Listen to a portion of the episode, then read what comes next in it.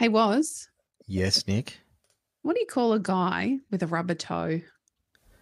I kind of wish I knew the answer, but I kind of hope I don't. Roberto. Welcome to the Tradies in Business podcast with your hosts Warwick Bidwell and Nicole Cox. Divert your phone and grab a brew as Waz and Nick unpack tips, tales, secrets, and stuff ups from guests both inside and outside your trade, helping educate and inspire you to break the cycle of gut busting and money stress and create a true trade business. Dear, oh dear. Hello, listeners. Welcome to another episode and another Nicole joke. Well, Oh. I that one was sent to me by a listener. So, listeners, Ooh.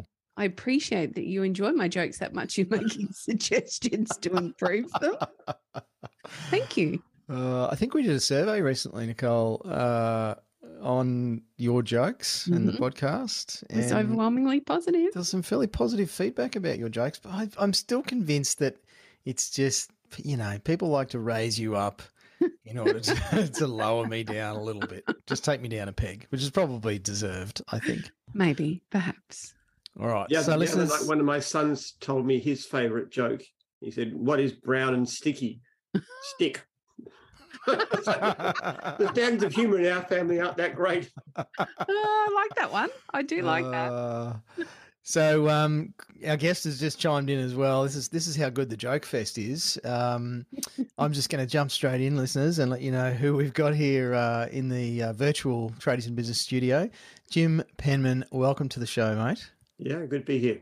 I should say welcome back to the show. Now you were on the podcast when it had a different name and a different um, incarnation quite a few years ago now. So uh, I'm keen to have another chat with you uh, along with Coxie here, and uh, I guess just get your perspective. You, for those who don't know who Jim Penman is, maybe maybe you should tell our listeners, mate. Just give them a quick rundown.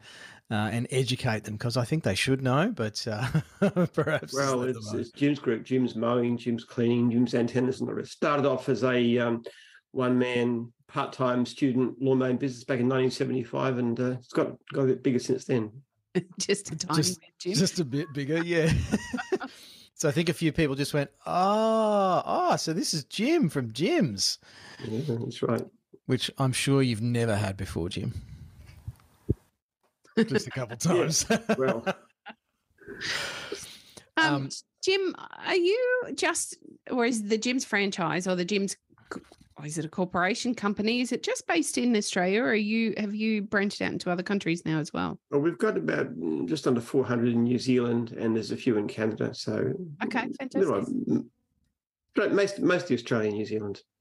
So a bit of a, a shift in direction from the one man lawn mowing company all the way through to what you're doing now. That's a lot of lessons, a lot of learning to be done along the way around business. Yeah, but the thing I always say, Nicole, is that it's it's not really one big thing. People Yeah. make the mistake; they think, "Hey, suddenly somebody's mowing a lawn." Think, "What I franchise?" And suddenly they're a multi-millionaire. Mm. It's thousands and thousands of little everyday decisions every Ah. day of my life. How do I do this better? Now, whether it's shaving off a few seconds, half a second going around a tree, or how to make make franchisees want to stay with us longer, or, or whatever it is, Mm. is always looking at what you do. And it's just surprising if you make tiny, tiny, tiny changes and keep on making them, you end up with something surprisingly more than what you started with. Absolutely. How's that for a clanger straight up in the first five minutes of the show? That's fantastic. It is so true. It's something we often say here, actually. It's those little changes that make incremental big change. Mm. Um, and I, I, I often feel, and I, I feel there's a real risk, um, particularly in Australia, we do this well, the whole overnight success. And I Mm. don't think it's often thought about the journey to get to that overnight success. Often it's 10, 15, 20 years in the making to have that that moment where it seems to all click.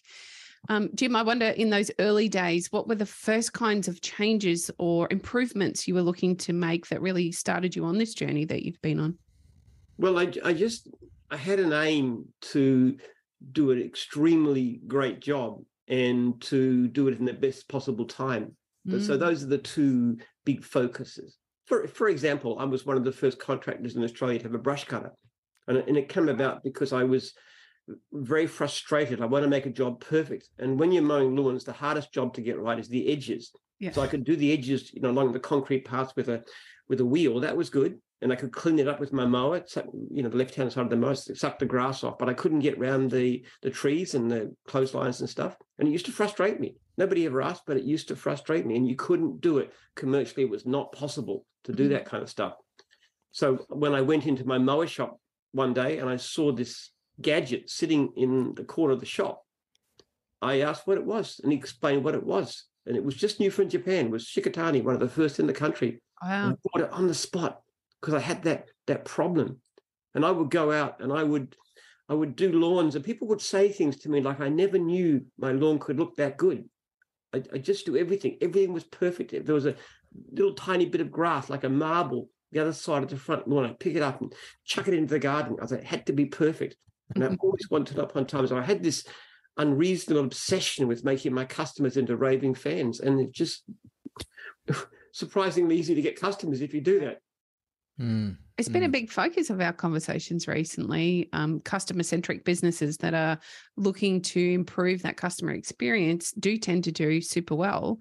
Um, it's not hard to create a raving fan, particularly in the trades, I think, because so many Yeah, people aren't absolutely making that the focus. the, the standard of, of competition is, is very poor in a lot of times. It's Mm. surprisingly bad. And people get wrong. They think that you've got to focus on marketing. You do need some marketing, but service is far, far more important.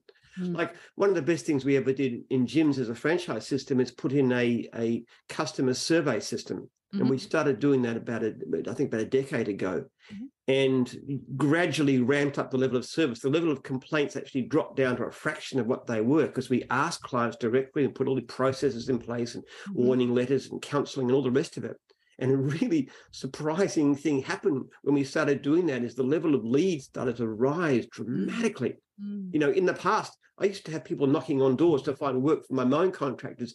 These days, we get hundreds of thousands of unserviced leads a year. It's it's a increasing problem. So, just amaze customers, and it's it's quite striking how quickly your business builds. And not Mm. only just builds with numbers of customers, with good customers who don't mind paying you well. Mm. Mm. I can recall as a consumer, uh, it's about 15 years ago now, making a really firm decision that I would shop for service, not for price. Mm. Um, and that's in all aspects of my life, right down to where I go for my groceries or my meat. Um, I'm I'm looking for a particular level of service rather than price, and that was about um, creating better outcomes for me as the consumer.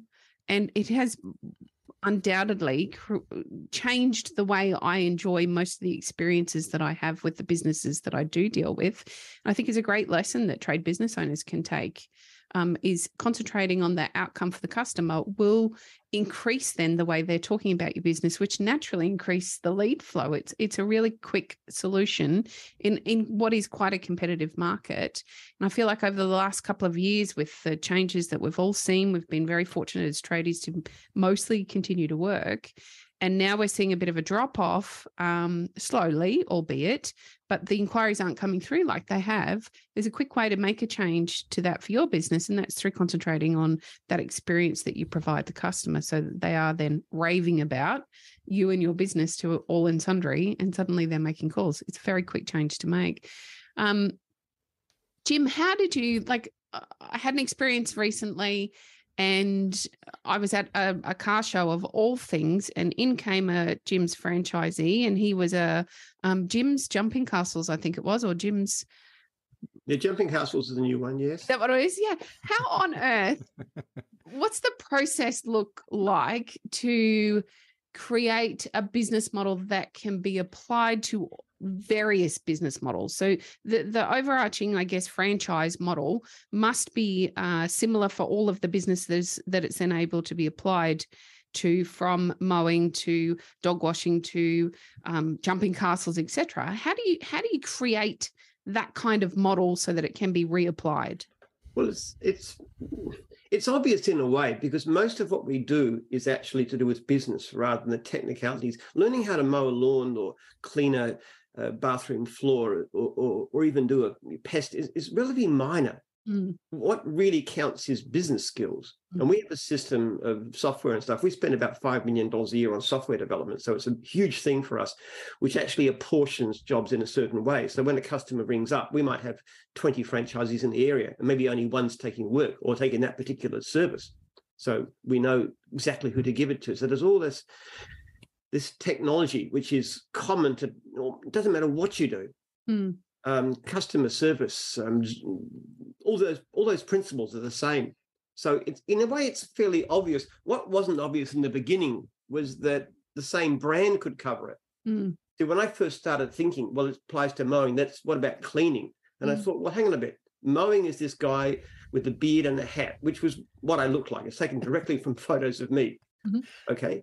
Now, if you were going to do cleaning, nobody would want a guy with a beard and a hat because that's a gardener. And it was also a man. So obviously that wouldn't work. So let's try something else. So I started this little brand called Sunlite, S U N L I T E, with little sprays and stuff. So that's a very friendly, clean, woman friendly sort of thing. Women wouldn't mind wearing that. And we tried it, signed a couple of franchisees, couldn't find them work, gave them their money back. Uh-huh. And then somebody came to me later and said, "What about Jim's Cleaning?" And I said, "Well, no, not not Jim's Cleaning, because Jim's is obviously a mowing brand. This is a mowing contractor. That's the hat I used to wear when I was mowing lawns, because I, you know, protect my head and and you know, if you're going under branches and stuff, it doesn't get knocked off. So it's, mm-hmm. it's a mowing. It's a it's a man's thing." They said, "No, no, we, we think Jim's Cleaning would work." And I said, "No, it won't. Can't possibly work."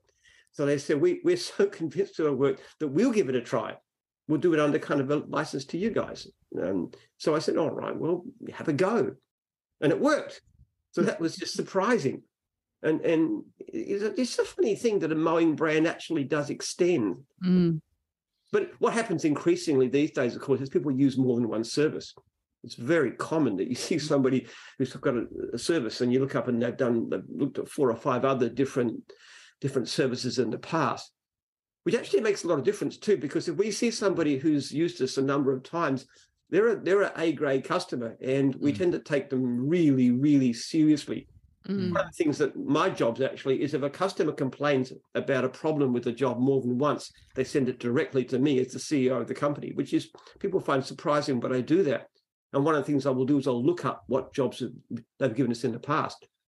And if they've been a good client, then we take them, you know, give them a bit of extra care and credibility. Mm. Mm. Mm.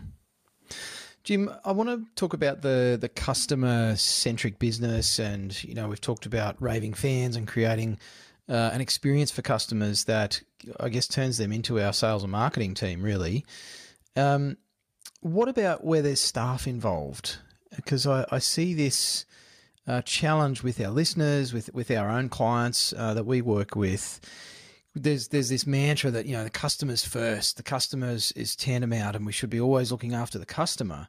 But then when we get staff in the mix, um, who do we take care of first? Because sometimes we have to, well, not choose, I guess, as as business owners, but there's almost like a, well, which one is is preeminent to the other? So I'd be keen to hear your thoughts on that.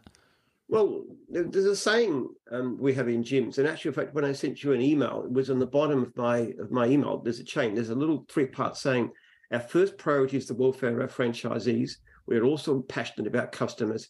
We sign only franchisees and franchisors we're convinced will succeed." So ultimately, if people come first, Mm. and that includes my own staff. My most important people are my franchisees and the people who work for me directly. They're the ones that it's ultimately for. So, you know, when it comes to things like unserviced leads, for example, now it's not good for customers, but I'm not going to ask a franchisee to do a job that's not in their interest to do because I want to Mm. maximize their income first, even if that particular customer gets let down, which we have to say no, which is we do a lot, far too Mhm. much, close to a third of the time, which is unfortunate but my franchisees are more important. Also, mm. when it comes to pricing, for example, okay, customers would want a cheap price, but my franchisees want to make good money. So we hit again and again, put your prices up, charge more. If you're mm. knocking back work, add 10% to your quotes. So that's that's franchisees first. Absolutely. Now, having said that, of course, the way you keep franchisees busy, or you know, staff in, in that sense, is by giving fantastic customer service. So there's a lot of pressure in the gym system. and and that sometimes leads to a bit of tension because my franchisees are telling me sometimes that you're giving me so much pressure over complaints that I'm having mental health issues.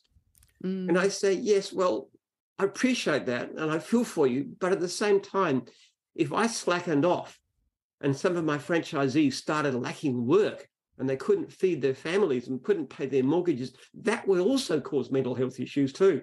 Mm. So in the end, you really have to understand that that to be part of Jim's, we want you to be successful. And to do that, you must look after your customers. Mm. And again, what I point out to them too is that if you look after your customers and we do it on an individual basis, you are far, far more likely to report good income and far less likely to report poor income.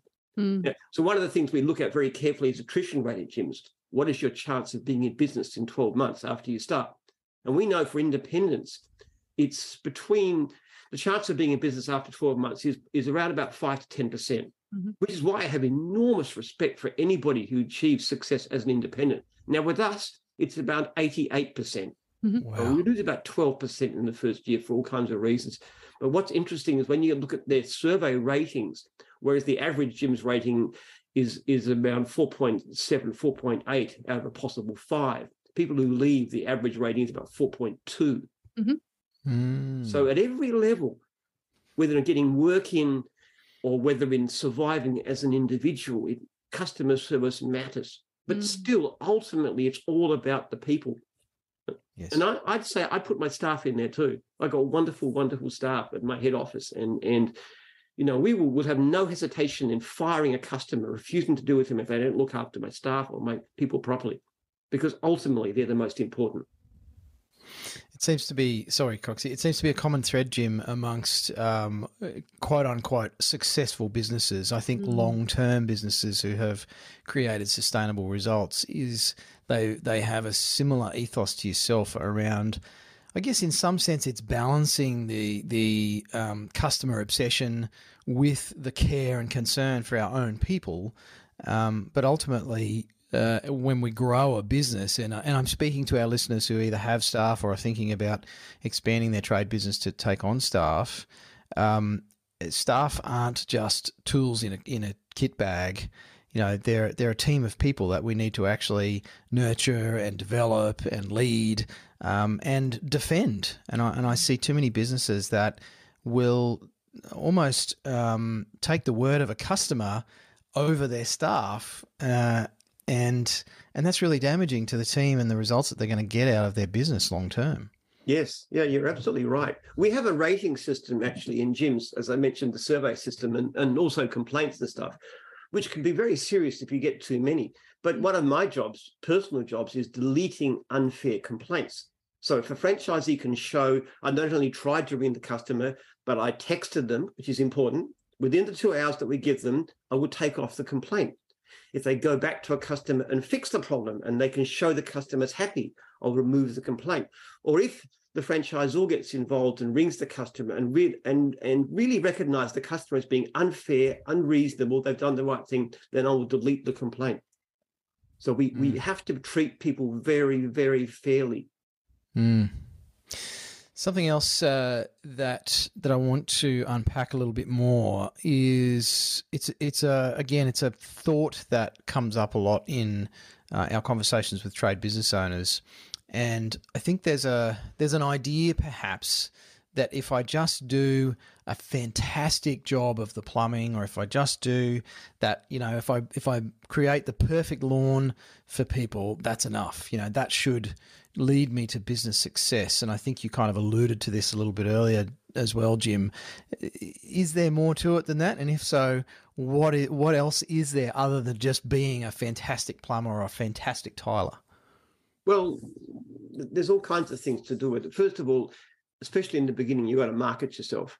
Mm. Established operators can get in a business, but they don't need it. We have franchisees. Most of our franchisees don't take much work actually, um, because they, they're well established in the beginning. So in the beginning, Mm. especially, you need to market yourself to find work. It's also very important that you look to your own financial situation. You can have a brilliant franchisee, in our case, who is does a great job, but fails because they don't charge enough. Mm. And that's that's a major problem. I actually have a lot we spend a lot more time trying to argue and convince franchisees to charge more than we do with getting them to put their prices down. Now, sometimes when they're very new and they're short of work and then they're getting a lot of knockbacks and stuff, um, we look at them, hey, you know, let, let's moderate your pricing.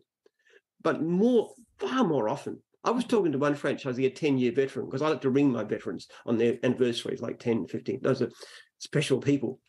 And I was speaking to one guy, he's a cleaning franchisee, and his average charge was like 50 plus dollars per hour. And he had some clients he was charging like $35 an hour for. Wow. Without trying to be, I said, why do you do that? He's an incredibly brilliant operator. Now, we would recommend at least $60 an hour, at least a dollar a minute for any of our people. And this guy's charging below that. And every time he said he had a vacancy, he'd have five people wanting to move in but he just I mean, I have to. I love the guy. I mean, he's just great. He just he just doesn't care about the money, which is okay because he's well off. Yeah. But for people who are not quite so affluent, it, it doesn't make sense to undercharge. So I actually no. spend a lot of time hitting people about charge what you're worth, mm. and and then a minimum a dollar a minute is what we tell our people. Mm. Um, for extras, you know, more. If you're doing, yeah. if you're mowing a lawn, you know, maybe maybe charging a dollar a minute is fine. But if you're actually cleaning the gutters, you should be looking at a lot more than that. Mm. So that that's that that's another problem. It's also efficiency. It's also things like reducing your travel time. It's a matter of having the right equipment properly maintained, especially mm-hmm. things like lawn mowing. It's also a matter of how you address and how you you speak to clients, whether you make clear what you're going to do. I mean, you can do the best job in the world, but if the client doesn't it's not what the client expects. You haven't really done a good job. Mm. Like one of my one of my trees franchisees, he's a brilliant, brilliant operator. In one case, he was telling me where he was told to um, given a job to take down this tree, and it was just near the house. And the, the customer described where it was. So he went and had a look at it, and it was obvious which it was, and he, and he did it. And he did an absolutely brilliant job, absolutely totally professional. It was taken down, the stumps out, everything, but it was the wrong tree. So in the end, it wasn't a great success for him. So, oops. So you can't exactly why, put for example, back. You give clear written quotes to a customer yeah. so they know what you're going to do. If you're doing a vacate clean, you've got to say exactly, precisely what you're going to do. Yes. If, you, if you if you're gardening, you know what am I going to do with the weeds? Am I going to spray them? Am I going to dig them out? Am I going to use a catcher? If not, sometimes it does show a difference. Then yeah. Mm. you know, is that clear to the customer? So you've there's an awful lot more to it than just and it's also not just about doing a great job, it's also when you do it. We have far more problems with people not turning up or not ringing back than we do with poor job as such. Only mm. about probably one in six client uh, complaints might be to do with quality of work. Mm-hmm. So it's more to do with communication Mm. It's all that human stuff, isn't it? You know, yeah. I mean, we joked earlier about social skills and uh, and poor jokes as icebreakers uh, as we were going to to record this, but um, I, I, see a lot of business owners struggle more with the people stuff than with the actual job. You know, it's like they did a perfect job of of removing the tree, but they just got it wrong as to which tree it was. You know, and that's a communication breakdown, mm. um, and and often not setting expectations um, clearly with people. And I, I, suspect that's probably, you know, part of the issue with our, our divorce rates in this country as well is uh, going into relationships without clear expectations. And then we end up disappointed, or one party does anyway. Yeah. Uh, and so that, that leads to breakdowns. People are often very deluded on the levels of customer service too. they just don't recognize how bad they are. Um, yeah. Which is why our system, in a sense, is very hard because it does it reflects it back very, very strongly. And but like, you got people who are getting warning notices, even breach notices, who just don't think they've done anything wrong, and that's the problem. They just can't see. They say, "But my customer service is great. I do a mm. great job." And it's true. There's no complaints about the quality of work, but it's just you know I'm just not always completely up on these things about calling customers back and so forth. But yeah, mm. but you've got to change that, mm. or they mm. blame the customers, or they they make excuses, and they just mm. won't. They just can't see it it's it's it's hard. You you've got to be. I guess one of the things that I have, I'm endlessly self-critical. I'm always looking at what I'm doing and say, how can I do it better? What mistake did I make? Okay, this went wrong, but no point in blaming somebody else. What what could I have done different? For all of our clients that are listening, that is the perfect demonstration of above and below the line. Please rewind, listen to that again. It's a perfect demonstration of how important it is to take ownership of your own behavior and how you've contributed to any situation. We we divide our franchisees into three basic groups. You've got gold franchisees who are always looking to say, what can I do better? Mm. Have what we call bronze franchisees. And the gold franchise is the kind of person that would succeed even as independent. And they tend to be the leaders and they tend to have workers and become franchisors and stuff. Then you have bronze, which are people that can listen when you actually explain to them and they will follow along, but probably wouldn't succeed in business for themselves. Mhm. And then you have lead franchisees. And a lead franchisee is someone who just won't listen. Yeah. They always blame somebody else. They Mm. say, well, no, it's not me not turning customers. It's the fact that you should give me more leads Mm. or you know i should get better support you know they, they will not look at what they do at all and that's why they they tend to fail How do you deal with them, Jim? That, I Mm. can imagine that must be a, an issue for the business model. How how does the how do you deal with that kind of behavior or that kind of attitude? well you you don't give up easily as Yeah. soon as the person signs if we have see any sign at all of that kind of attitude in person who hasn't signed yet even if they've done full training we will just say no you can't join Mhm. once they join you you have a very strong obligation to help them and you just try and you try and you try and in the end they go through the process and breach notices and all the rest of it and and in the end we just have to let them go and they can go and do it independently if they Mm. if they if they can survive it's very hard it's very disappointing one of the that's one of the why in that little three part thing i mentioned to you we sign only franchisees and franchisors we're convinced will succeed because one of the things that you do you, you try really hard to try and pick it up from the beginning Mm. there was one case just recently where a fran- prospective franchisee was just very argumentative and not listening to one of my franchisors, and and, and they were refused to franchise. He said, "You can't have it." Hmm. And then he, he appealed to me, and I heard the story, and I said, "The franchisor, it's the right decision. If they won't listen to you now, Mhm. they're not going to listen to you when you start and Mhm. and things go wrong, because they'll always want to say, "I'm right, you're wrong," and that's not a good attitude for business. The good attitude of business is, "What can I do better?" Mm. It's uh it's a big risk to something as big as what you've created to, you know, one bad franchisee or franchisor could really be the undoing, I guess. So I, I I guess the key would be that support that you speak about, but also acting swiftly. Um, and it sounds like you've created the procedures and the structure to be able to mm. provide that support and the feedback very quickly so that changes can be made. Well, actually, I I tell you what, by the end of this year, we've got some new software coming out for the individual franchisees, which I would, I'm confident that will drop our complaint rate by by at least 50%. Wow. By putting in processes and systems and instant feedback if a franchisee doesn't actually return a call promptly. Um, the ability for clients to book in jobs directly to the franchisee's diary, those kinds of things. Just trying to get around looking at all the problems we have with complaints. Now, if we can do that, and I'm, I'm confident we will, we will see our our leads skyrocket Mm. because the because the relatively few cases we have, the small minority cases where things go wrong, would happen much less often. Mm. Jim, clearly you're extremely business minded, and I'm I'm banking that you've always been this way. How did you learn the business lessons that you're now imparting on your franchisees and franchisors? Um, look, a, a lot of it's temperament. Um, I have a, um, I suppose I'm a I'm a committed Christian. and I have that kind of view that um, I need to be better as a person. Mhm. We're very conscious of our own failings before God and and our fellow men, so our fellow human beings. So that that that tendency to look from within and say, what could I do better? Mhm. Um, also, things like the way we we consider franchisees as as we consider ourselves to be servants of the franchisees. They're their primary clients. That that that comes back to Jesus washing his disciples' feet. That kind of lesson. So there's very there's very fundamental matters of of character and, and attitude Mm. that I have that that and and people sometimes ask me, am I proud of what I've developed? And I said, well, like, in a sense, yes, but it's good to have nearly 5,000 franchisees.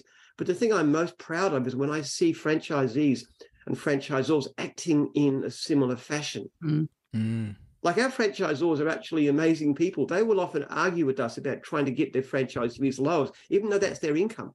Yeah. And during when when they want to, and sometimes we, we think they take it, they're, they're overly they're overly soft sometimes. So, but that that attitude, that attitude of really wanting to serve franchisees and really caring about them being successful, I'm I'm blown away by it. I love it. And when my franchisees help each other, like during the lockdown when it was terrible, mm-hmm. and some franchisees, even those in really difficult situations, were helping others who were in worse off.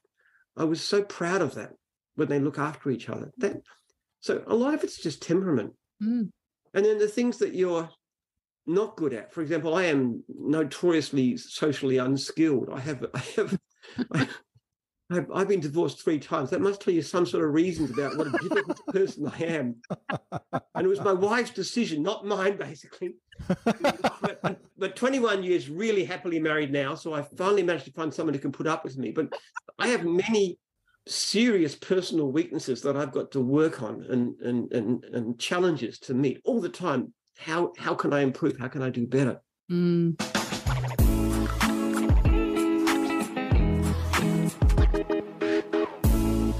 Tradies in Business was here.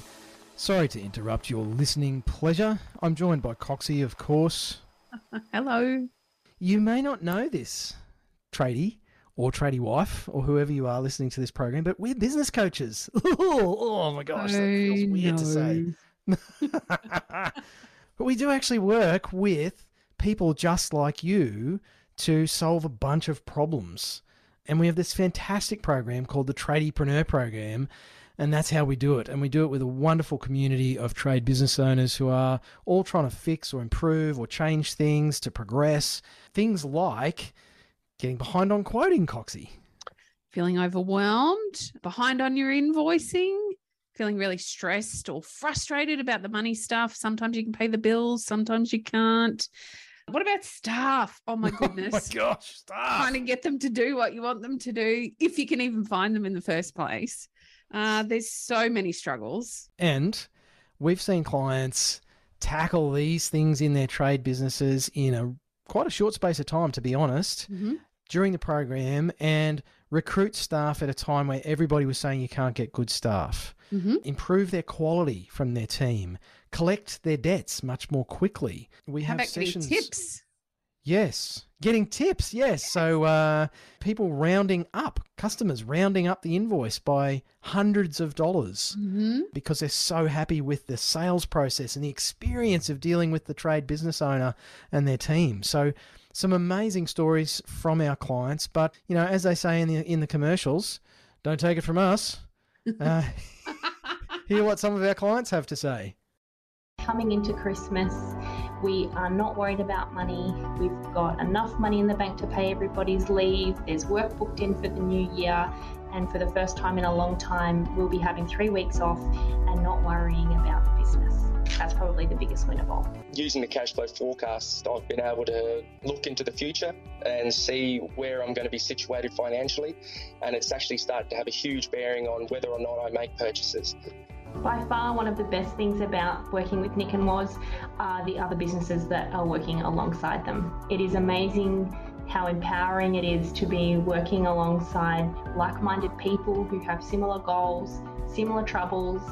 We can all relate to each other, and everybody helps everybody out by figuring out problems with you that they may have faced previously Everybody has solutions and constructive feedback, and it's an incredibly friendly, warm, welcoming environment, not threatening at all.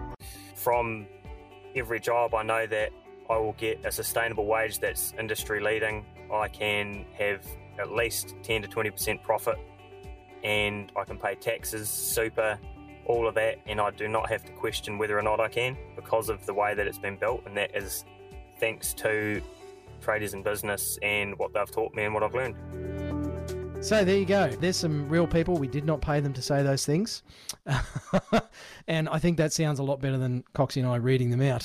We really would love for you to check out more about how you could take your trade business to where you would like it to be. Surely you have a vision of what things could be like or what you wish they were like on a day to day basis, mm-hmm. um, whether that is reducing stress or actually making more money. Maybe it's spending more time with the family, taking more holidays, having the choice Mm. that you really wanted when you started your business instead of this beast that seems to be there for many of you listening to this program. So, if you want to find out more about how we do this through the Tradiepreneur program, Coxie's going to tell you all about it. I'm actually not. I'm going to be really secretive and uh, keep all of our magic up our sleeves. What I would like you to do, though, is head on over to tradiesinbusiness.com.au and you can learn all about us, why we do what we do, and how you can work with us, what that actually looks like. There's a whole bunch of free stuff there for you to download, uh, lots of options. We've always got new stuff going up onto the website and a great place for you to learn a whole bunch more about how you can work with us. You can even book a 15 minute chat For free. For free. That's how abundant we are. So head over to the website, uh, check it out, book a chat with us, and we'd love to find out if you'd be a great fit for the tradiepreneur community and start hanging out with some of those people that you just heard from. How do you enroll the support of those around you in that, Jim? Well, I'm very passionate about what I do. I mean, I, I guess I guess that tends to rub off on people. They, they people tend to, to look at you and, and pick up your attitudes. And if you're in the kind of thing that says, you know, only my money is important, well, that'll come about. But I, I think most people in Jim's share that kind of mission mission attitude. You know, we're there for a purpose. We're there to help other people. That's our primary objective. And you show by your actions as well as what you say that that people matter. Like for example, you know, there was a case recently. I'm talking about franchising with Gardner Homes, where the master franchisees got to the end of their term, and the franchisor wants to step in and, and, and take their business from them, and they're fighting a legal case now. That to me seems incredibly insane. I mean, it, it's just so grossly unfair. Nobody in Jim's would ever dream of doing a thing like that. You know, if we terminate a franchisor or a franchisee or particularly a franchisor because their business is worth a lot of money, they always give them a chance to sell. I mean, it's not even in the contract, but though actually I'm writing it in because I think it should be there. But Mm. why would you even think of doing something different? So when you act in a certain way, when you always show by your attitude and your by your passion that something's important, people will tend to catch up on that. And also the people that are drawn to you are the people believe. I have a book called um, Every Customer a Fan, which we give out quite freely. We, it's, it's all over the place. We just give away copies to everybody who wants it because it's a statement of, of my history and what we did and why we did it. Mm. And it's just interesting. Many years ago, a lady called Sharon was she was a hospital administrator and she was thinking of buying a cleaning franchise. And um, but then she thought, well, hang on a bit, I'm an administrator with a white collar job. Why would I be a cleaner? Because that's kind of like going down in a sense. And then she somebody gave her a copy of my book and she read it. She said, I like that attitude, that guy's attitude. She never met me at the time. I said, I like the attitude. So she bought a franchise. A few months later, she bought the master franchise. Then she became an incredibly successful franchisor. She's now running the dog wash division, and she's a wonderful, wonderful lady. But the thing about Sharon is she really, really cares. She's got the biggest heart you could imagine. And she, but she was drawn. And I often say, if everything, every book we ever got printed just bought as Sharon Connell, it'd be worth it. She was attracted to the to the culture of the company. And I mm. think to a certain extent you indoctrinate people. We call it Jimifying them. They come to training, they become Jimified. But it's also because you try to attract the kind of people that really believe in what you believe. That, that this is a mission-oriented company. We're not in it to make money for Jim. We're in it because we care about our people. yeah. Mm. And Jim does all right. I'm not poor, but it's never, it's never the top priority. There's No. a lot of books in that bookcase behind you for our listeners uh, on the podcast. Jim has an impressive uh, library behind him. So um, books aren't cheap these days, mate. No. Well, I would I would probably read or listen to two to three books a week. wow. as well as other things as well. I'm a massive inveterate reader, book listener. It's it's great. I'm just just finished reading a book called uh, of Boys and Men, talking about the the problems men have in in the in the modern world and so forth. I just love I love learning and listening. It's it's it's fun. It's great. Mm, mm. Actually, something we've been talking about quite a bit also is that curious mind and, and maintaining a curious mind, Jim, and how beneficial that can be, not only to you personally with your satisfaction levels and your personal growth, etc., but also to your business and the business journey to improving culture within your team, to improving outcomes for clients, etc. Do you Mm. think that that's something um, that you foster within the group is that curious mind? I try to. sometimes I'll read a book that I love, and I'll buy I'll buy several copies, and I'll give them to my key staff to say, you know, read it, spread it around. So somebody just rolls up his eyes and just says, Jim, I haven't even finished the last one you gave me yet. I'm, I'm notorious for talking about books all the time, but it's good. Look, look, 90% of what I read isn't particularly about business. Um, mm, yeah. It's, it's, I read anything about business that I can get my hands on, but I read everything, psychology, about economics, about mm. politics, about science, about all kinds of things. So it's just, but it is helpful actually. I mean, always I'm always coming across situations where where something that I've read, you know, registers in in, in some yeah. sort of way, and, mm. and yeah. just keep on getting better. I mean, I'm people are supposed to get static as they go on. I'm 70 years old, and I I've changed my mind about so many things over the last 10 years. Some of my yeah. kids can't believe it. Mm. One of my mm. um, daughters was just um, I told her something, and she, oh, I had no idea you thought that now. That's fantastic. happened in that case. I came to agree with what she her position was, but but it was just she she just didn't know. But I'd read, been reading things, and I just yeah. looked at it a different way. My mind is mm. changing a lot. Yes, mm. commitment to learning is fantastic. Yeah, and I think that's key for leaders um, mm. in any station. You know, whether we're whether the leader within our family or our business or, or our mm. team or leading our customers, you know, our social groups.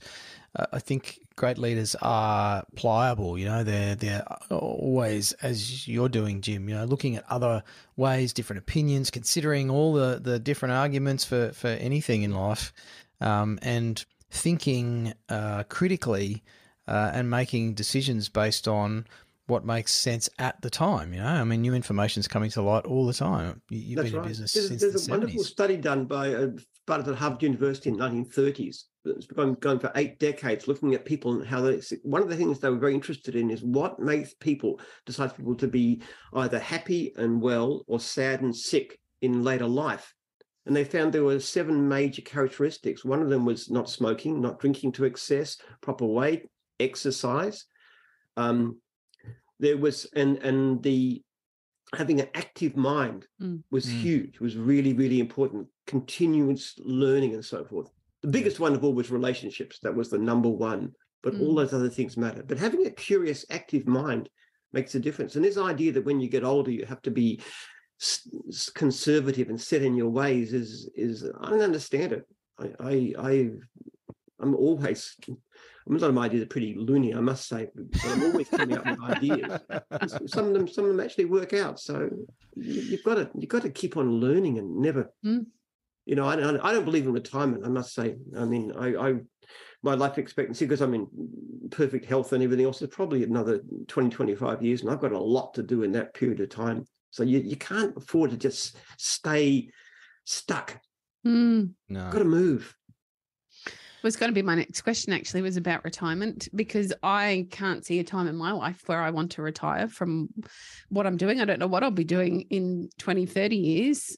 I'm not sure if I'll be working with Warwick, but we'll see how we go. you might have had your fill of me. I might have been. Nicole, let me tell you something. You don't retire because you get old. You get old because you retire. I 100% agree with you. And you see it demonstrated time and time oh, again. yeah. yeah so my question was about maintaining that curious mind, the the physical activity, etc.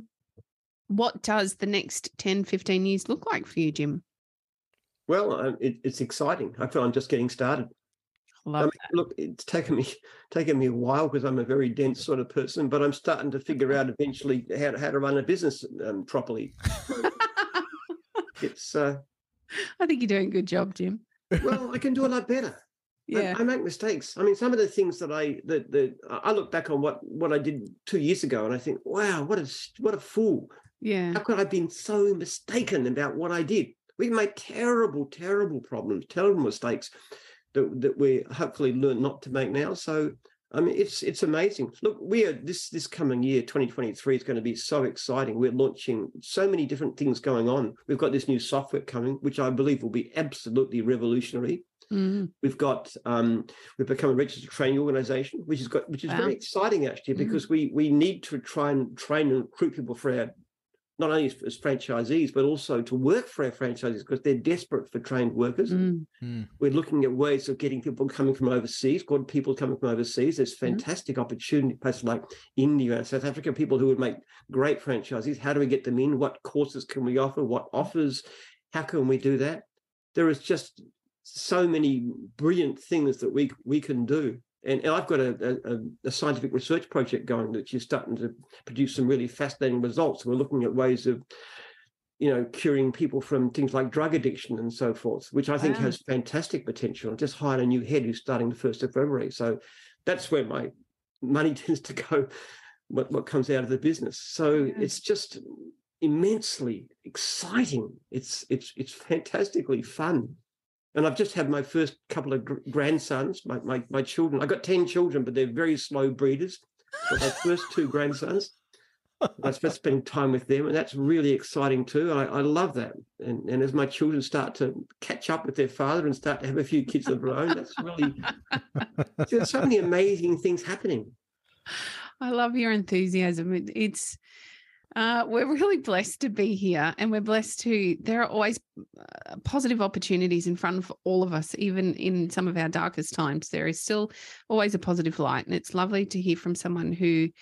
Um, you exude that positivity, Jim. You're very enthusiastic, very easy to Mm. listen to, and it, it's. I think it's really refreshing um, particularly through what's been a few trying years in business. They haven't been the easiest of years, and I'm sure that there's still some to come. To hear that that business leaders are still looking for that positivity, a nice way forward, um, and to continue to develop what's possible.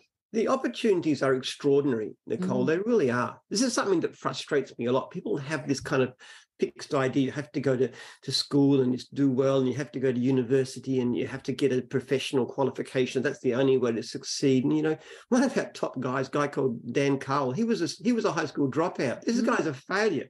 This is the bloke that society wipes up. You say, You're rubbish. You're Yeah. nothing. Went out, got a job, worked at McDonald's, did well there, bought a franchise. He's he he's in it by this by, by second or third year he was turning over just under a million dollars a year. Not only that, but with a 5.0 star rating too, which was really Wow. now he's Mm. sold that. He's become one of our most successful franchisors.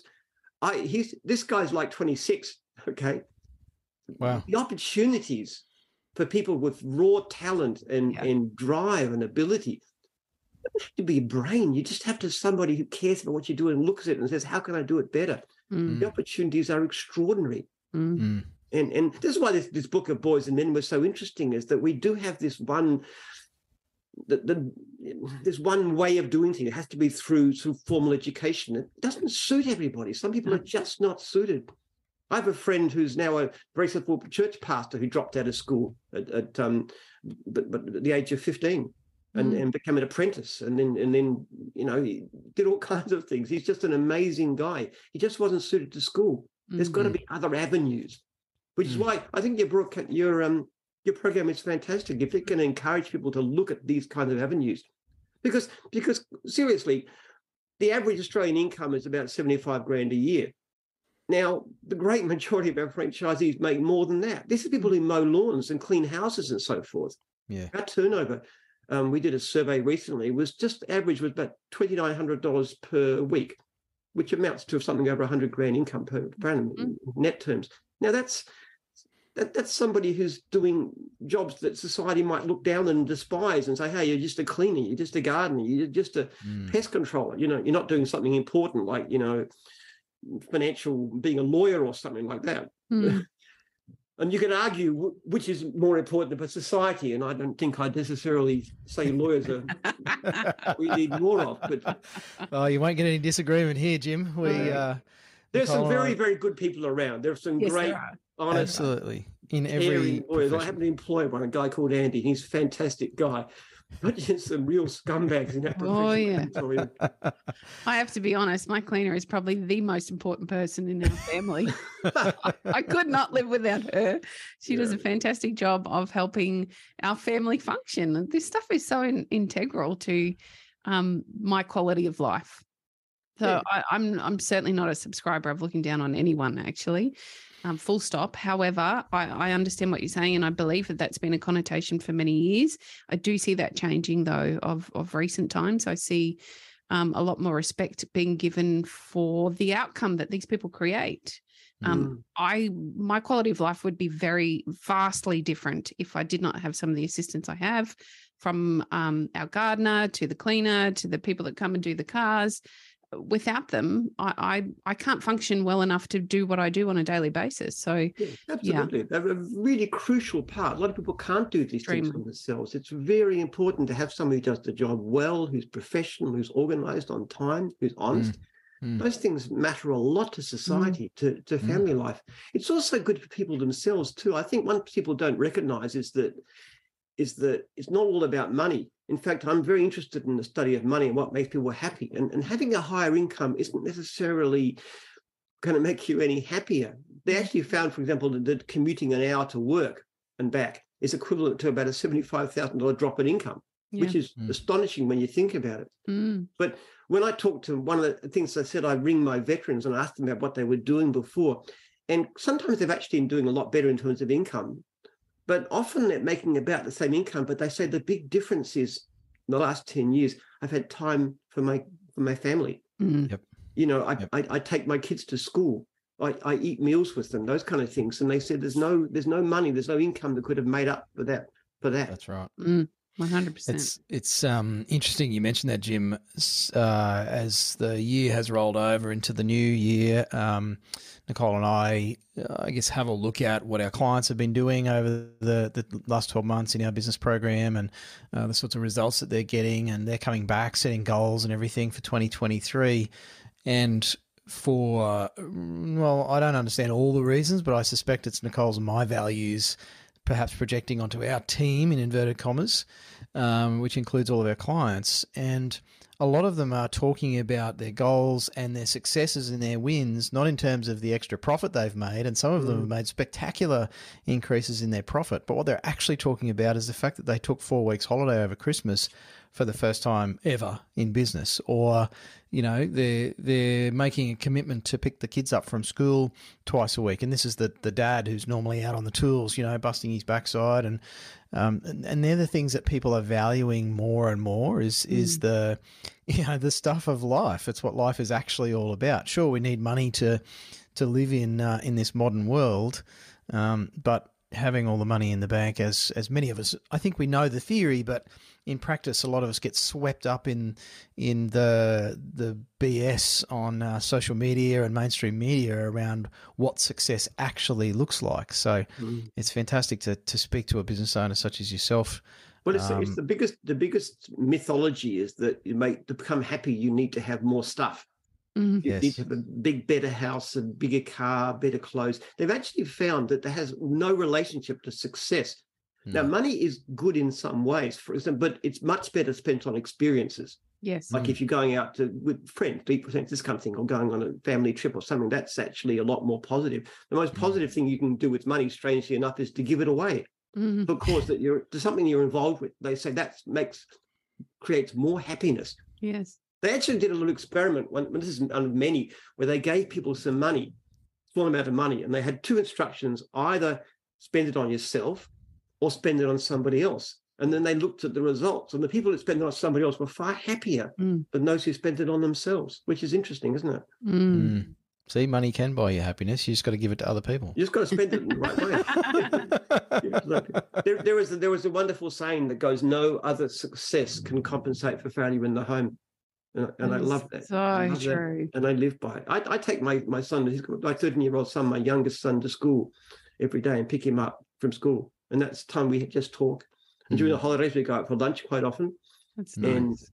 that that's more valuable than anything. Yeah, Mm. absolutely. And the Oh, wonderful thing about my job is that I've always been able to do that, Mm. and, Yep. I, I'd never.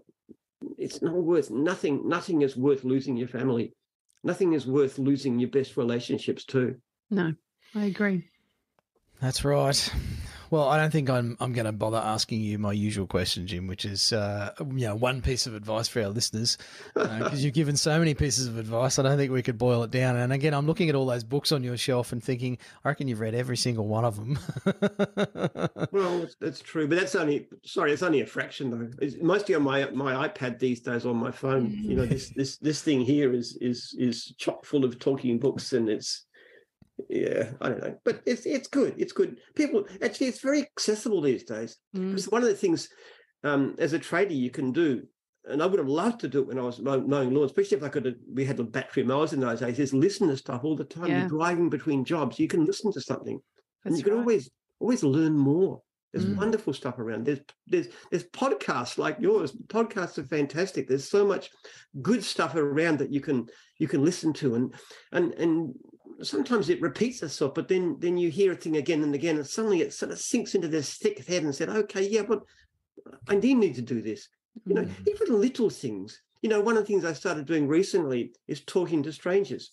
Now that might seem odd, but I was reading about it, and I was reading about people given this little experiment. You know, go and talk to strangers, and they were they all thought at the beginning that would make them feel worse, and they they thought it would feel better. So just in the past few weeks, I've been trying this. So I go to the supermarket and I see somebody with a little baby, and I say, "Oh, you know, isn't that a beautiful baby?" Or so angelic. So isn't that great? Just think thought like that. Mm. Or I was taking out ice creams, and there was a lady at the same thing.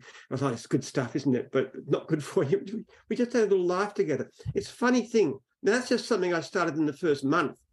I've read about it. I thought I'd trial it out, and and it's good.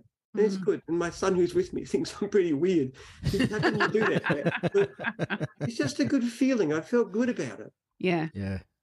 And that's thousands of little things that you see and you try and and and and lately I try and make more effort to make contact with people proactively instead mm. of just waiting for them to talk to me. So I see my all kinds of things, always trying new stuff, learning new things, trying new ideas, always looking and saying, how can I do this better? Mm. Mm.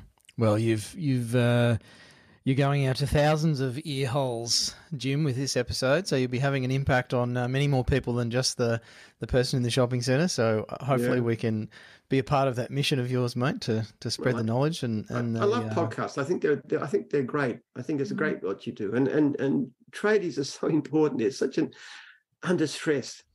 we should be proud of what we do. You know, during the lockdown in, in Victoria, it, it, it infuriated me the way that the premier treated independent tradies as if we were mm. just garbage. You know what he said in that in that I don't know if you remember in, in the in the press in the in the um or the press, uh, what do you call it, the, the, the event where he actually said, what he said was, even though the guidelines for health and human services said sole operators can work, he got up and he said, you can't get your lawns mowed or your houses cleaned. Now, what's interesting about that particular statement is not just the fact that he contradicted his own department and threw 100,000 plus Victorians out of work for what had been no good reason at all, mm-hmm. but there's no health advice behind it. But the fact that he said you can't get your houses clean. In other words, he wasn't thinking about people who did the job because they're beneath contempt. They're mm-hmm. just the garbage out there. I was thinking about the important people, the people who actually can afford to get the work done. Now, isn't that an appalling attitude? This is the guy who Absolutely. doesn't even think that the people who do the job are even human beings or worthy of consideration. That really, really got my goat, and it still makes me angry. I can tell. You are in good company. I'm going to stay very quiet, Jim. Otherwise, I'll hop up on the soapbox with you, mate. but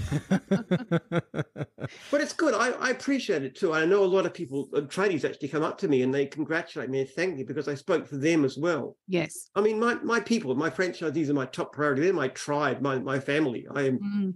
Passionate about them, but but also the industry as a whole. You know. Mm Mm. We are important. We matter. What we do is worthy of mm. respect. Mm. It's, it's, just as important as people who are financial advisors and accountants and, and lawyers and the rest of it. It really matters to society what we do. And, and, and, and I would argue know, even more so, Jim. I mean, it, there, there, was a there's a slogan that was coined years ago, and it still floats around. Without trucks, Australia stops. Mm. Yeah, I actually think we should change it to without tradies, Australia stops, because you know, accountants aren't going to be able to go to their office and, and move money around and tell tax stories if the power's not working or there's no water and, and sanitation services or building services. You know, I mean, it, the the trades uh, and the services are essential to the way we all live our lives, and yet there's still this derision um, of them in the media. And, and Nick and I mm. get on mm. our soapbox about this quite a lot the tradie bashing, you know, and, and yeah. I would include all of your franchisees as tradies, as, as yes, trades, you know, they're all service trades. I'm proud of it. And I'm a tradie myself. Mm, I actually yeah. spent 10 years at university getting myself a PhD in history, but I'm a tradie. That's my business. Yeah, yeah. It's my yeah. livelihood. And it's yeah. And it matters. I, I yeah, there is something wrong with the way we look at it. It's like there's a prejudice against people who work with their hands. I actually got calluses on my hands, and I'm proud of it because I go out gardening on my farm at the weekend and digging ditches, and I love having calloused hands. I think that's a, a great thing. The idea that somehow white white collar work is superior. I told all my kids actually. I said, look, if you want to go out and, you know be a plumber or a carpenter, I would back you 100%. Now they all mm. went to university and stuff, and I can't get through them but still it, it's it's it's it's a great it's a great career it's a great way forward and i'm i am incredibly grateful for the fact that i never got a university post. My ideas were too wild and radical to have any chance of that. So i had to turn my part-time lawnmower business into something great but what a great life that's given me. Yes. How much opportunities i've had. It's been it's been absolutely wonderful. And it's incredibly tangible um, and i and i my personal belief is that um, those things done with our hands are so much more fulfilling from a, a mm-hmm. personal point of view. You know, in terms of um, what my my wife, as an occupational therapist, would refer to as meaningful occupation. Um, they're all things done with our hands. Yes, we're using our minds, whether it's playing a musical instrument or weaving a blanket or building a, a chook house or whatever our, our chosen meaningful occupation is something done with our hands is tangible and it's very fulfilling to do that. And I and I think it's a fantastic occupation to to be in the trades because we we can stand back and admire our work. Um, but my past life in in finance, you know, there was very little I could stand back and admire other than the fact that you know there was piles of paperwork on a desk. Um, it's it's great work. It's healthy. It gives you an opportunity to have a flexible lifestyle, which is great for family. And if you really want to be successful, I tell you what, there's a lot better opportunities in the trades. There's a wonderful book called The Millionaire Next Door, which is about mm. Americans mm. and looking at what the typical American millionaire is. And they are not a lawyer or a doctor or a financial advisor. They're they're especially tradies. Mm. mm. They're people like me with fairly base. They were describing one situation where they had a meal set out for these millionaires and there was all this caviar and rich food and everything else. And this guy didn't want it. They just wanted beer and, and, and the hamburger and beer stuff. And barbecue. but it was the, it was the journalist that ate all the fancy food because that was their kind of thing. but the people who were tradies who come up from nothing, who learned and actually often have very simple tastes. Because yes. that's one thing about me. You know, you know, this last three months ago, it's the first time in my life I ever bought a new car because I wanted an electric one, and it was wow safer, and I, and I really believe in that kind of stuff. But I've always had old cars. I buy my clothes from Kmart and wear them until they got holes in them. I, I, if I go out, I love going to a local pizza pizza joint. I mean, it's just I just like a normal lifestyle, yeah. and I and I having huge amounts of money in that posh upper crusty. I don't like it.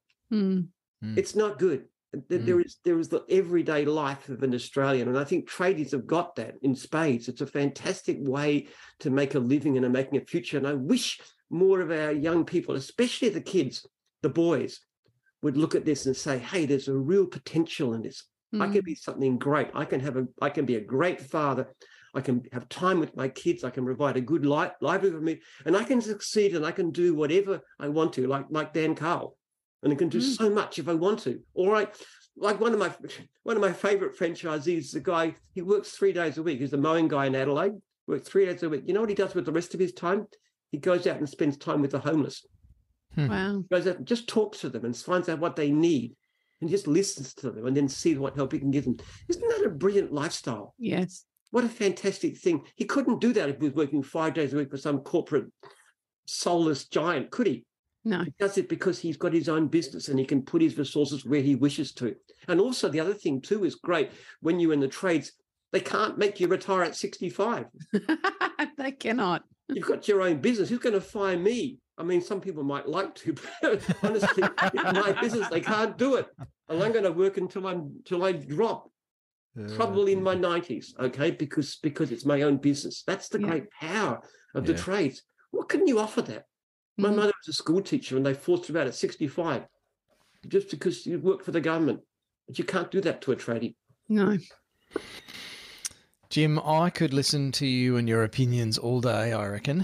Uh, but uh, I'm sure you've got plenty to do as well. No, it's a Um, pleasure. I, I, I love talking about it. It's it's it's really fun. And Have you got any yeah. any final thoughts you'd like to share with our you know independent trade business owners that that listen to these episodes every week? Well, people, I just take my hat off to you. I really respect what you do. It's not easy to get going. It isn't. But what you're doing is a fantastic thing. And and if you succeed, you are you are great. You're great mm. people. You've really done something extraordinary. And I have to say, if you ever decide to make it easy and come across to Jim's, I'd be I'll do everything I can to give you a free franchise. I love that. Because we'd love to have you with us. But God They're- bless you. And, and pre-educated, All the best of success. That's wonderful. I love that. Jim, it's been an absolute pleasure. Thank you so much for your time today. Okay, you're welcome. Thank you, very grateful. You've been listening to the Tradies in Business podcast with Warwick Bidwell and Nicole Cox. Find out more about today's guest, tools for your trade business, and other cool stuff at tradiesinbusiness.com.au.